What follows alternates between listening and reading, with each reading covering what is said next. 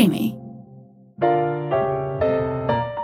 Θα τα πούμε στα σημεία με την Ελισάβετ Μουτάφη. Γεια σας. Δεύτερη φορά μαζί σας. Έξω, εδώ μέσα έχει δροσιά, αλλά έξω έχει πολύ ζέστη. Είναι πολύ περίεργος ο καιρός τώρα, γιατί ξεκίνησα με τον καιρό, δεν ξέρω.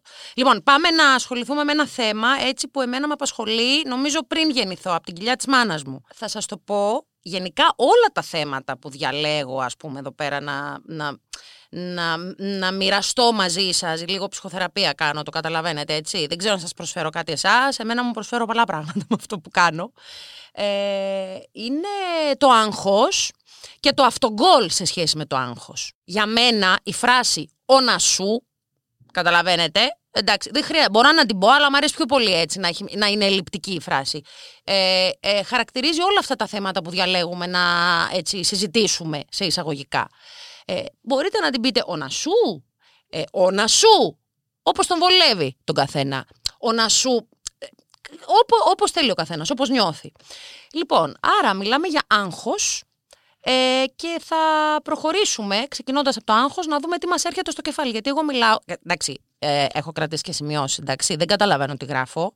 Ε, την πρώτη φορά δεν είχα κρατήσει, τώρα τη δεύτερη κράτησα, γιατί δεν ξέρω, γιατί και να προσπαθήσω να διαβάσω κάτι δεν πρόκειται να το καταλάβω, οπότε μια χαρά, ε, θα συνεννοηθούμε, δεν υπάρχει θέμα. Έτσι κι αλλιώς, για το άγχος μιλάμε, όνα σου. Αυτά. Λοιπόν, Τώρα, αυτό που αναρωτιέμαι εγώ, γιατί εγώ θα σας πω από, του, από ποιους τύπους είμαι, εσείς γεννηθήκατε με άγχος, δηλαδή από την κοιλιά της μάνας σας, είναι στο DNA σας το άγχος. Το αποκτήσατε στην πορεία, έχετε άγχος με τα πάντα, δηλαδή και που στέκεστε ή που υπάρχετε ή που... Ε, θα, θα προσπαθούμε να αναλύσουμε έτσι μερικά που μου έρχονται στο κεφάλι ε, έχετε άγχος για πολύ σημαντικά πράγματα, για σήμαντα πράγματα. Ε, είστε από αυτούς τους τυχερούς που δεν ξέρετε τι σημαίνει αυτή η λέξη, είναι άγνωστοι. Αυτοί οι άνθρωποι πραγματικά, αν είστε από αυτούς, ε, εγώ ε, τους προσκυνώ και θα ήθελα πάρα πολύ να είμαι ένας από αυτούς γιατί το έχω πει, νομίζω μπορεί να το έχετε ακούσει αν έχετε ακούσει κάποια συνέντευξή μου ή οτιδήποτε που με ρωτάνε τι είναι αυτό που δεν θα ήθελες να είχες, τι είναι αυτό που έφτιασε για σένα, να μην έχω άγχος ρε παιδιά. Αυτό, πέρα από την υγεία, εντάξει, OK. Okay. Αλλά και το πολύ άγχος δεν είναι υγεία. Εγώ έχω συνειδητοποιήσει, ε, ε, τώρα στα 45 τα συνειδητοποιώ αυτά, έτσι σιγά σιγά, τσούκου τσούκου, νωρίς νωρίς δηλαδή, ότι αυτό το άγχος το έχω πάρει από την κοιλιά της μαμάς μου, από τη μαμά μου, γιατί η μαμά μου είναι ένας άνθρωπος με πολύ άγχος όπως και εγώ. OK, okay, τι να κάνουμε, έτσι είναι η ζωή. Το παλεύω, όλα μου αυτά τα χρόνια προσπαθώ να το αντιμετωπίσω και συνειδητοποιώ, παιδιά, ότι όσο θυμάμαι τον εαυτό μου πιο μικρή, που δεν είχα, θυμάμαι πόσο καλύτερα ήμουνα που δεν είχα. Το θυμάμαι, το θυμάμαι, δηλαδή είναι μνήμη αυτό το πράγμα κανονικά. Πώς είσαι μνήμη, πώς έχεις μνήμη, μνήμη μια ευτυχισμένη στιγμή. Ακριβώς αυτό, δηλαδή χειροπιαστό, όπως το λένε. Το κόβεις με το μαχαίρι που λέγανε παλιοί. Λοιπόν, ε, αυτή η, πρώτη μνήμη άγχους ήταν στο σχολείο. Ήμουνα στο Λύκειο. Εγώ γενικά είχα ένα κακό. Και καλό και κακό. Ήμουν ένα παιδί που δεν ήμουν η πρώτη μαθήτρια, ρε παιδί μου, αλλά ήμουνα. Διάβαζα γιατί θεωρούσα. Είχα το αίσθημα της ευθύνης πάντα. Και διάβαζα γιατί θεωρούσα ότι, OK, okay, διάβαζα όσο. Σου λέω, ειδικά μαθηματικά, φυσικές και τέτοια, τραγική κατάσταση. Τώρα, η άλλη πλευρά, αρχαία ιστορία, OK. Okay. Οπότε θεωρούσα ότι εντάξει, αυτό που μπορώ να προσφέρω σε αυτή την ηλικία, ρε παιδί μου, στην ηλικία την παιδική, είναι αυτό. Να μπορώ να έχω μια αξιοπρέπεια στο πώς είναι η βαθμή μου κτλ. Ε, αυτό μου δημιουργούσε άγχος και θα καταλάβετε τι εννοώ. Οπότε το έκανα, το πάλευα όσο μπορούσα. Θυμάμαι, είχα μία καθηγήτρια, Παναγούλη τη λένε, δεν ξέρω που είναι η κυρία αυτή, που μου έκανε αρχαία στη Δευτέρα Λυκείου. Εγώ ακολούθησα τρίτη δέσμη, τότε είχαμε δέσμες εμείς. Ε, λοιπόν, εγώ διάβαζα. Δηλαδή διάβαζα, έκανα ασκήσεις, διάβαζα. Μου δημιουργούσε τέτοιο άγχος αυτή η γυναίκα από τον τρόπο που με κοίταξε μέχρι τις ατάκες που έλεγε. Δεν ήταν βίαιη, εξω, δηλαδή εξωστρεφός. Ήτανε, είχε μια ηρωνία, ένα πράγμα που κάθε φορά που πήγαινα να γράψω διαγώνισμα μου κοβόντουσαν τα πόδια. Και εκεί άρχισα να συνειδητοποιώ, δεν έγραφα, τι σημαίνει, εδώ μιλάμε για τα αυτογκόλ, τώρα αρχίζουμε να μιλάμε για τα αυτογκόλ, ξεκίνησα από παιδική ηλικία, αλλά όλα μπλέκονται. Ε, εδώ, ε, τι σημαίνει, ε, ε, νομίζω ότι ήταν κρίση πανικού. Αλλά τελικά ήταν κρίση άγχους, που δεν είναι μακριά, Απλώς είναι μια εξέλιξη, φαντάζομαι, η κρίση πανικού της κρίσης άγχους. Καθόμουν στο θρανείο να γράψω. Διαβασμένη τώρα, έτσι. Ε, και δεν μπορούσα να γράψω. Δεν μπορούσα να αναπνεύσω. Ήταν οι πρώτες κρίσεις άγχους που άρχισα να παθαίνω. Ε, δεν μπορούσα, νόμιζα ότι δεν μπορούσα να αναπνεύσω, δεν ήμουν καλά και δεν ήταν ψέματα. Μου δημιουργεί το αυτό το πράγμα. Αυτή η γυναίκα λοιπόν ήταν η πρώτη μου τραυματική εμπειρία. Αυτή η καθηγήτρια, στην οποία πρέπει να σας πω ότι στην τρίτη ηλικίου, επειδή ουσιαστικά αυτή ήταν ιστορικός, ε, επειδή μάθαινα όλο το βιβλίο απ' έξω, επειδή το έχω αυτό εύκολο και μ' άρεσε και πολύ η ιστορία, της έγραφα 20 και δεν το πίστευε. Και πήρα την εκδίκησή μου, εντάξει. Αυτό ήθελα, εκεί, εκεί ήθελα να καταλήξω. Λοιπόν, ε, τότε ως πιτσιρίκα λοιπόν στο σχολείο άρχισε. Πιτσιρίκα. Εντάξει, Δευτέρα Λυκείου. Όχι. Πρώτη Λυκείου. Ψέματα. Ε, άρχισα να έχω να συνειδητοποιώ τι είναι το άγχος και τι μπορεί να προκαλέσει το άγχος το πολύ ε, σε έναν άνθρωπο. Αυτό το πράγμα άρχισε να μπαίνει στη ζωή μου και να εξελίσσεται. Ε, η αλήθεια είναι ότι, εντάξει, μπορεί να μιλάμε για καταστάσεις που έχουν μια σοβαρότητα, όπως είναι το σχολείο μας, όπως είναι η δουλειά μας. Μπορεί να, να μιλάμε και για καταστάσεις που δεν έχουν καμία. Δηλαδή, μπορώ να σας πω ότι εγώ προσωπικά είμαι από τους ανθρώπους, δυστυχώς για μένα, που μπορεί να στέκομαι, ε, να κάθομαι, να είμαι στο σπίτι, να μην δουλεύω αυτή την περίοδο και να έχω άγχος. Και να μην ξέρω γιατί είναι αυτό το άγχος. Γιατί, γιατί δεν δουλεύω. Γιατί έχω, έχω άγχος, έχω ενοχή απέναντι στο άγχος που δεν το τιμώ. Ε, αυτά που σας λέω είναι αλήθεια, έτσι. Δεν είναι... Ε, για μένα ισχύουν. Ε, θυμάμαι... Για, να, ας πούμε, η μαμά μου που είναι ένας αγχωτικός άνθρωπος. Ε, νιώθω πολλές φορές που δεν το κάνει επίτηδες, επειδή είναι και εκείνη έτσι, θα σας πω ένα περιστατικό. Πάω από το ένα στο άλλο, δεν έχει σημασία. Ε, γάμος μου, Σαντορίνη. Ε, έχω πάει 15, έχουμε πάει 15 μέρες πριν, καθόμαστε στην αυλή. Τα, τα πάντα είναι έτοιμα, έτσι. 15 μέρες πριν τώρα λέμε. Ε, μπορεί να ήταν μια εβδομάδα πριν τώρα αυτό που σας λέω το περιστατικό. Ήμασταν στην αυλή, καθόμασταν όλοι και τα λοιπά. Ήταν όλα έτοιμα. Δεν υπήρχε κάτι να γίνει, να ήταν οργανωμένα όλα και αυτά και τα λοιπά. Και εκεί που καθόμασταν, πήραμε καφέ, μιλάγαμε, λέει μαμά μου, τι κάνουμε, παιδιά; Τι θα γίνει; Έχουμε γάμο. Και ξαφνικά αγχωθήκαμε όλοι, χωρίς κανένα λόγο. Σηκωθήκαμε από τις καρέκλες και λες: ε, εντάξει, αυτό τώρα είναι ενοχή απέναντι στη λέξη άγχος, απέναντι στην έννοια άγχος. Ε, πραγματικά ζηλεύω τους ανθρώπους, ρε παιδί μου, που μπορούν να ευχαριστούν. Γιατί δεν ευχαριστιέσαι τη στιγμή. Και αυτό είναι το αυτογκόλ. Ε, δεν καταφέρνεις και πράγματα και το πιο σημαντικό για μένα είναι ότι δεν ευχαριστιέμαι τη στιγμή. Δηλαδή, τελειώνει κάτι, θα βρω, μου το λέει ο Μάνος, ο άντρας μου, ε, θα βρεις κάτι να αγχωθείς για το επόμενο. Δεν γίνεται αυτό. Δεν μπορείς να ζεις έτσι. Έχω κουράστηκα, παιδιά, κουράστηκα. Αλήθεια σας λέω, δεν μπορώ άλλο. Ε, βρίσκω κάτι για να αγχωθώ για το επόμενο. Ε, και, και όσο μεγαλώνω, αυτό γίνεται πιο έντονο παρόλο που κάνω ψυχοθεραπεία και το παλεύω. Δηλαδή, δεν το έχω αφήσει στην τύχη του, το παλεύω. Ε, βέβαια υπάρχει και το δημιουργικό άγχος, έτσι. Δηλαδή, θα μιλήσω για τη δική μου τη δουλειά. Ε, ρωτάνε, έχεις άγχος ε, στην πρεμιέρα, στην παράσταση, στους τοπίους και... Ε, χέζομαι πάνω μου, όχι απλώς έχω άγχος. Και όχι εγώ. Θεωρώ ότι όσοι λένε ότι δεν έχουν, δεν ξέρω ρε παιδιά, εντάξει μπορεί να είναι άνθρωποι που είναι πάρα πολλά χρόνια στο χώρο, πολύ σπουδαίοι, φτα, φτασμένοι που πια ε, αυτό το πράγμα έχει καταλαγιάσει μέσα τους ή έχει ε, φύγει λίγο λίγο. Αυτό το καταλαβαίνω. Αλλά είναι δυνατόν να βγαίνεις σε όλο αυτόν τον κόσμο, ειδικά στην Πρεμιέρα, αλλά εγώ έχω και μετά για τις επόμενες παραστάσει κανονικότατα, ωραιότατα. Δεν... Και όσο μεγαλώνω, αυτό το πράγμα ενισχύεται. Ίσως γιατί συνειδητοποιείς πράγματα πιο πολύ, ίσως γιατί μικρότερος έχεις την άγνοια του, ε, του, όχι του κινδύνου, δεν θα πω κινδύνου, αλλά εντάξει, κίνδυνος είναι να μην σου πάει κάτι καλά στη δουλειά σου, στη σκηνή, στο γύρισμα. Έτσι, είναι πολύ σχετικό. Ε, τώρα, με, σου λέω, με ρωτάνε, έχεις άγχος; Ε, με ρωτούσε τώρα η δερματολόγος μας. Λέω, έτυχε. Λέω, πριν έρθω εδώ, λέω, είσαι καλά. Χέζομαι πάνω μου. Έχει συμβεί περιστατικό, είμαι στη Λάρισα, στο Θεσσαλικό και είναι πρωταγωνιστικός ρόλος, πρώτη φορά πρωταγωνιστικός ρόλος. Τέλεια. Ε, όλα καλά στις πρόβες και τα λοιπά και τα λοιπά και παίζουμε τον άλλο ρόλο, τον βασικό πολύ, τον παίζει κολλητή μου, η Φανή. Ε, και είμαστε στο Θεσσαλικό και πάμε, πρόσεξε, όχι για πρεμιέρα, για γενική πρόβα, με κόσμο από κάτω. Που είναι ένα Βέβαια, μπορείς να σταματήσεις οποιοδήποτε στιγμή, έχεις αυτό το. και μόνο το ψυχολογικό ότι νιώθεις ότι κοίτα, ε, μπορώ να να το σταματήσω ή κάτι να συμβεί και να μην. Θα μου πεις και στην παράσταση να συμβεί αυτό.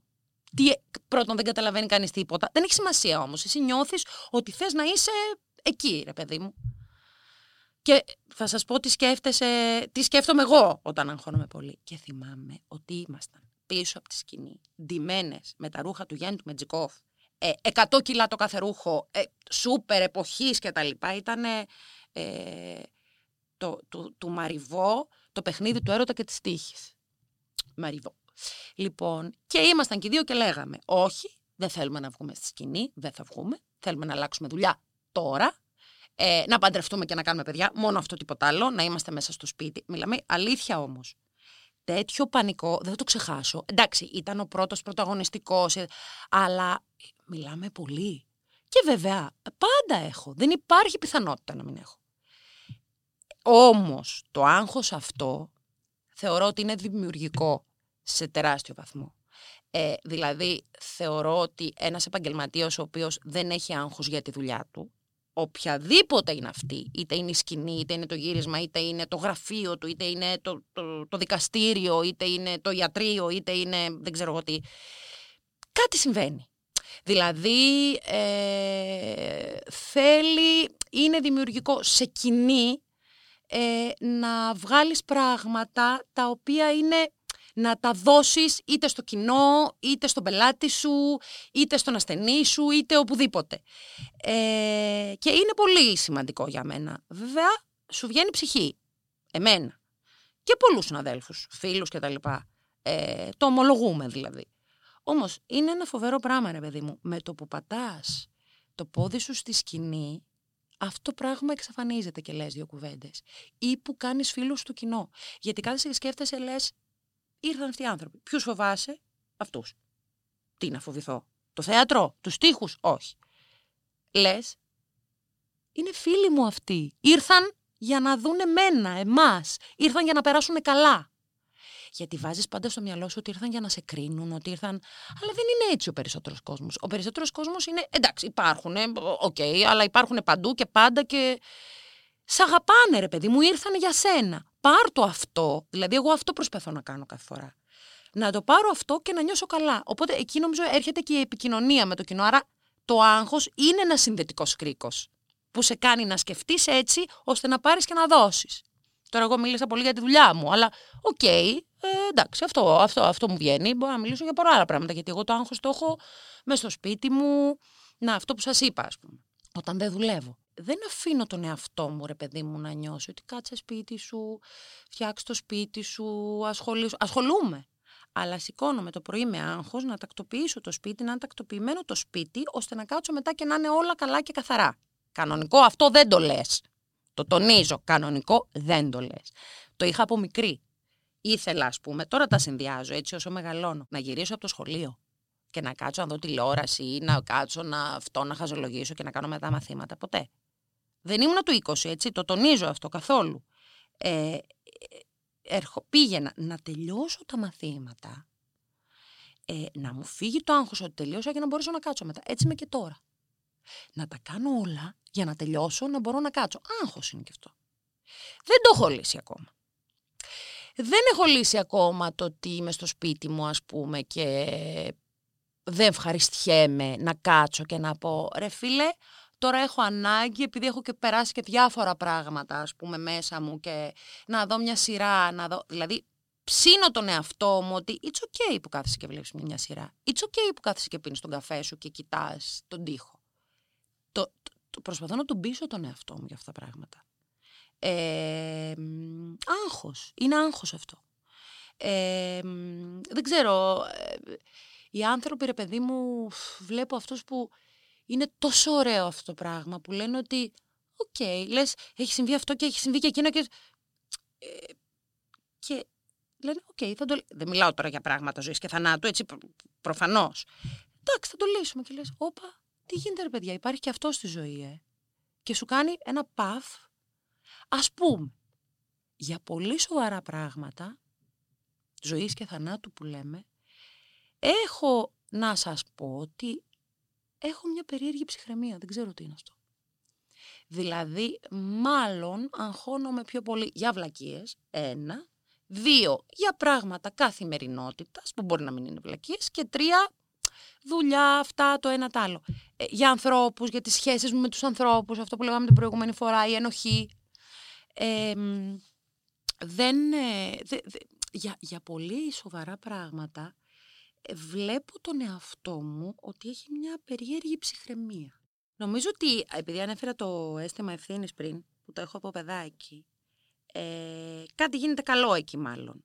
Αν θεωρήσουμε ότι η ψυχραιμία σε κάτι πολύ σοβαρό χρειάζεται, ε, μάλλον λειτουργεί το αίσθημα ευθύνης και λειτουργεί όχι στο α, να γίνει, να κάνω, να διαβάσω, να καθαρίσω το σπίτι, να αυτό, να... Ε, λειτουργεί ανάποδα. Ε, αρχίζει να καταπραίνει τα πράγματα και σου λέει κάτι μέσα σου, κοίτα να δεις, ε, φιλέ, φιλενάδα, ε, για να αντιμετωπιστεί αυτό ε, και σε σχέση με σένα που το περνάς ή με τον δικό σου άνθρωπο που το περνάει ή οτιδήποτε, πρέπει να, οπ, να, να, χαμηλώσει, να χαμηλώσουν οι εντάσεις μέσα σου. Ε, οπότε εκεί ε, είναι ένα κομμάτι το οποίο με κάνει να νιώθω καλά. Ε, και, και σας λέω το συνειδητοποιώ τα τελευταία χρόνια. Δεν είναι κάτι το οποίο το ήξερα. Τίποτα από αυτά δεν ήξερα. Τα βλέπω. Τα βλέπω μπροστά μου. Τα βλέπω, τα σκέφτομαι, τα επεξεργάζομαι, τα ζω. Δεν, δεν υπήρχε τίποτα που ήταν γνώριμο πριν. Γιατί εγώ το πιστεύω αυτό. Δηλαδή, όσο μεγαλώνουμε, μαθαίνουμε συνέχεια πράγματα. Και όσο περνάνε τα χρόνια. Και απλώς τα συνειδητοποιούμε και περισσότερο. Ε, θέλω να περιγράψω, ας πούμε, το άγχος τι είναι, σε αυτούς που δεν ξέρουν. Ε, γιατί το έχω πολύ. Είναι, ρε παιδάκι μου, ένα πράγμα, ένα ζουζούνι, το οποίο είναι στο στομάχι και κάνει, σε τρώει, σε τρώει, σε τρώει, σε τρώει, σε τρώει και έχει και ένα βάρος αυτό το ζουζούνι, είναι πολύ βαρύ. Και είναι πολλές φορές που εύχεσαι ε, ακόμα και όταν δεν έχεις λόγο να αγχώνεσαι. Αυτό σας λέω που ζω εγώ. Ε, αχ, να... Ε, δεν κάνω ένα έτσι, τάκ, να λιποθυμίσω. Αλήθεια το λέω. δηλαδή να, να μην έχω τις αισθήσεις μου, ρε παιδί μου. Δεν ακούγεται βαρύγδου. Το λέω αλήθεια. Πώς πονάς και λες όταν έχεις ένα φοβερό πόνο, ρε παιδί μου, θέλω να μην έχω αισθήσεις, θέλω να... Ε, αυτό το πράγμα εμένα μου συμβαίνει πάρα πολύ έντονα. Και ε, εντάξει, το παλεύω. Είναι, ναι, μεν το δημιουργικό, ναι, μεν ε, όταν, όταν περνάει, να, αυτό, όταν περνάει. Πώς νιώθεις όταν περνάει; Ε, ο πιο ευτυχισμένος άνθρωπος στον κόσμο. Γιατί πρέπει να βασανίζομαι; Μάνα μου, για να νιώθω ο πιο ευτυχισμένος άνθρωπος στον κόσμο μετά. Θα μου πεις έτσι είναι η ζωή. Είναι μοιρασμένο το πράγμα. Εκεί που θα σου συμβεί κάτι άσχημο ή θα έρθει μετά το καλό. Καλά, αν, αν δεν σου συμβεί το άσχημο, προφανώς και βλέπεις ότι δεν μπορείς να αναγνωρίσεις εύκολα το καλό και ξέρεις πόσες φορές το έχω πει αυτό στον εαυτό μου όταν μου έχει συμβεί κάτι που λέω ρε φίλε κοίτα να δεις που ήμουν γκρινιάρα και δεν το λέω δίθεν τώρα αυτά που λέμε τα αχ δεν εκτιμούσα, όχι αλήθεια, γκρίνιαζα και όταν ήρθε στη μούρη μου ε, αυτό που, που είναι το χειρότερο εκεί γυρνάς και λες ωραία φίλε τι, πόσο χαμένη πήγαινε αυτή η γκρίνια. Εννοώντας πόσο. Θα μου πεις πάντα υπάρχει λόγος. Για να σου συμβαίνει, πάντα υπάρχει λόγος. Το θέμα είναι να περνάς καλά όμως. Κατάλαβες, εγώ εκεί έχω καταλήξει. Να μην βασανίζεσαι, ρε παιδί μου. Να ζεις τη ζωή σου, να ζεις τη στιγμή. Εγώ δεν ζω όπως θα ήθελα τις στιγμές μου. Και το λέω πολύ ειλικρινά. Μπορεί να ακούγεται δραματικό, αλλά είναι η πραγματικότητα. Και δεν είναι. Ε, δεν είμαι drama queen. Νομίζω ότι όσοι με ξέρετε, με ξέρετε καθόλου, ίσα ίσα.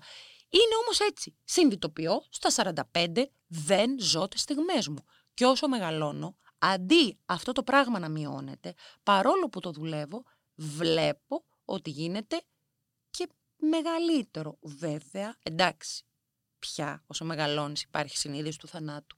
Πολύ πιο έντονα.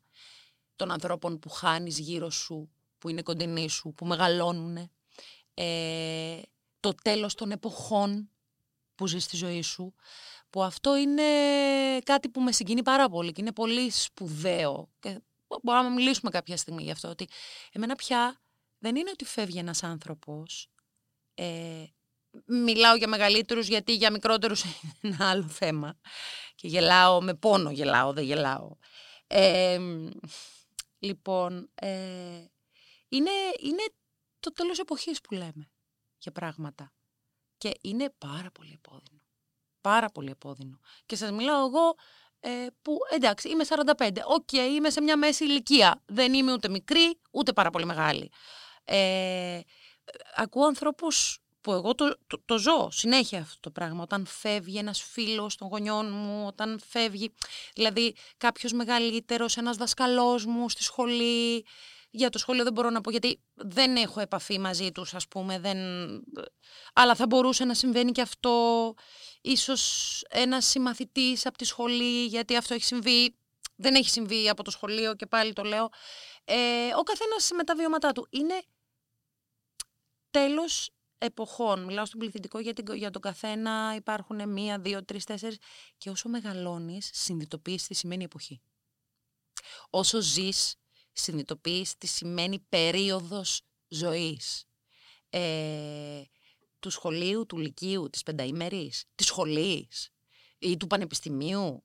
Ε, του μετά, ε, του θα την πω εγώ, ή μετά ή κατά τη διάρκεια των σπουδών βγαίνω, ξεφαντώνω, κάνω, είμαι ανέμελος. Είναι πολλές εποχές, ακόμα και για έναν άνθρωπο που είναι στα 30. Είναι full σημεία αυτές οι εποχές, είναι full σημεία. Δηλαδή, ε, είναι πιο, πιο, πιο ωραίος χαρακτηρισμός για τη λέξη σημεία, σημείο δεν υπάρχει. Είναι η εποχή, είναι οι μαζεμένες στιγμές του κάθε ανθρώπου, ρε παιδί μου, που ε, περιβάλλονται από ένα αόρατο πράγμα και είναι πολύ κοντινά και χαρακτηρισμένα και συγκεκριμένα σε εισαγωγικά αυτά που συμβαίνουν. Δεν ξέρω αν καταλαβαίνετε τι εννοώ. Ε, περιέγραψα τι εννοώ. Δηλαδή η περίοδος που βγαίναμε, η περίοδος του πανεπιστημίου, η περίοδος της σχολής, η περίοδος της πενταήμερες του σχολείου.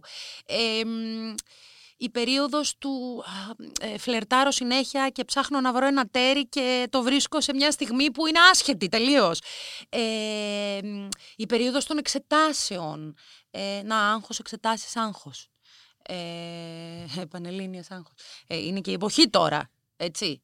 Εντάξει, είναι, είναι τώρα να πεις να μην έχει άγχος ένα παιδί που δίνει πανελλήνες, αυτό δεν γίνεται. Δηλαδή δεν είναι συμβουλή, δεν μπορεί να συμβεί, ε, είναι πολύ λογικό ε, όσο πιο ε, καλές αναπνοές μπορεί να παίρνουμε και να χτυπάει η καρδούλα μας πιο ήρεμα, τόσο καλύτερα είναι, γιατί η αναπνοή έχει πολύ μεγάλη σχέση. Το σώμα δηλαδή, ε, και από τη δουλειά μου το ξέρω και προσπαθώ, το παλεύω και εκεί, το σώμα με συγκεκριμένες, καταρχάς η αναπνοή, από την αναπνοή ξεκινάει, μπορείς να, να αντιμετωπίσεις το άγχος με την αναπνοή.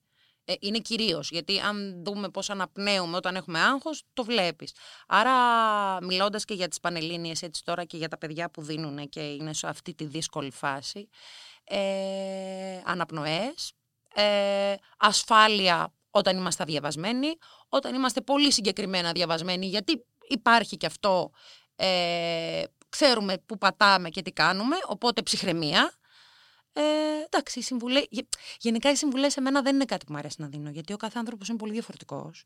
Και πιο πολύ θέλω μαζί σας να λέω το πρόβλημά μου ή αυτό που με έχει απασχολήσει, που με απασχολεί όλους και να, να μέσα από το ότι εκφράζω αυτό που λέω σε εσάς και αυτό που με ταλαιπωρεί ή με χαροποιεί, γιατί δεν είναι όλα ταλαιπωρία στη ζωή, έτσι.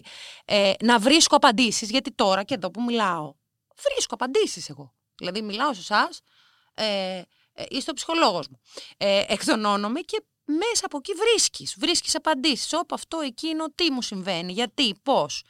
Ε, οπότε, ναι, δεν, ξεκίνησα και καταλήγω κιόλας στο ότι δεν μου αρέσει να δίνω συμβουλές.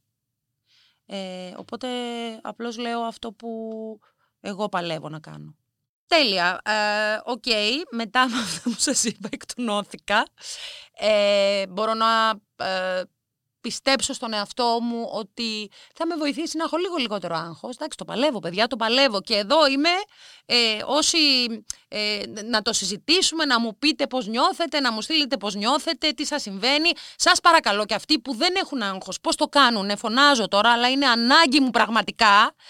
Ε, γιατί, παιδιά, το άγχος, ε, ε, το οποίο, όπως είπαμε, δημιουργεί και το αυτογκόλ, γιατί το βασικό είναι όχι να αποτύχουμε σε κάτι. Εντάξει, OK, okay, θα έρθει κάτι επόμενο.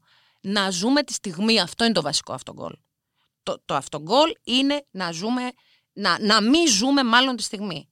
Ε, σας αγαπώ πολύ. Ε, αυτοί που δεν έχουν άγχος παρακαλώ να επικοινωνήσουν μαζί μου. Ε, γιατί παιδιά ε, τα θέματα μας είναι, είναι Ω να σου. Κατάλαβες; Ε, οπότε, OK, okay, σας φιλώ. Είμαι εδώ. Ε, τώρα αυτή τη στιγμή δεν έχω άγχος είναι η αλήθεια γιατί εκτονώθηκα. Σας αγαπώ πολύ.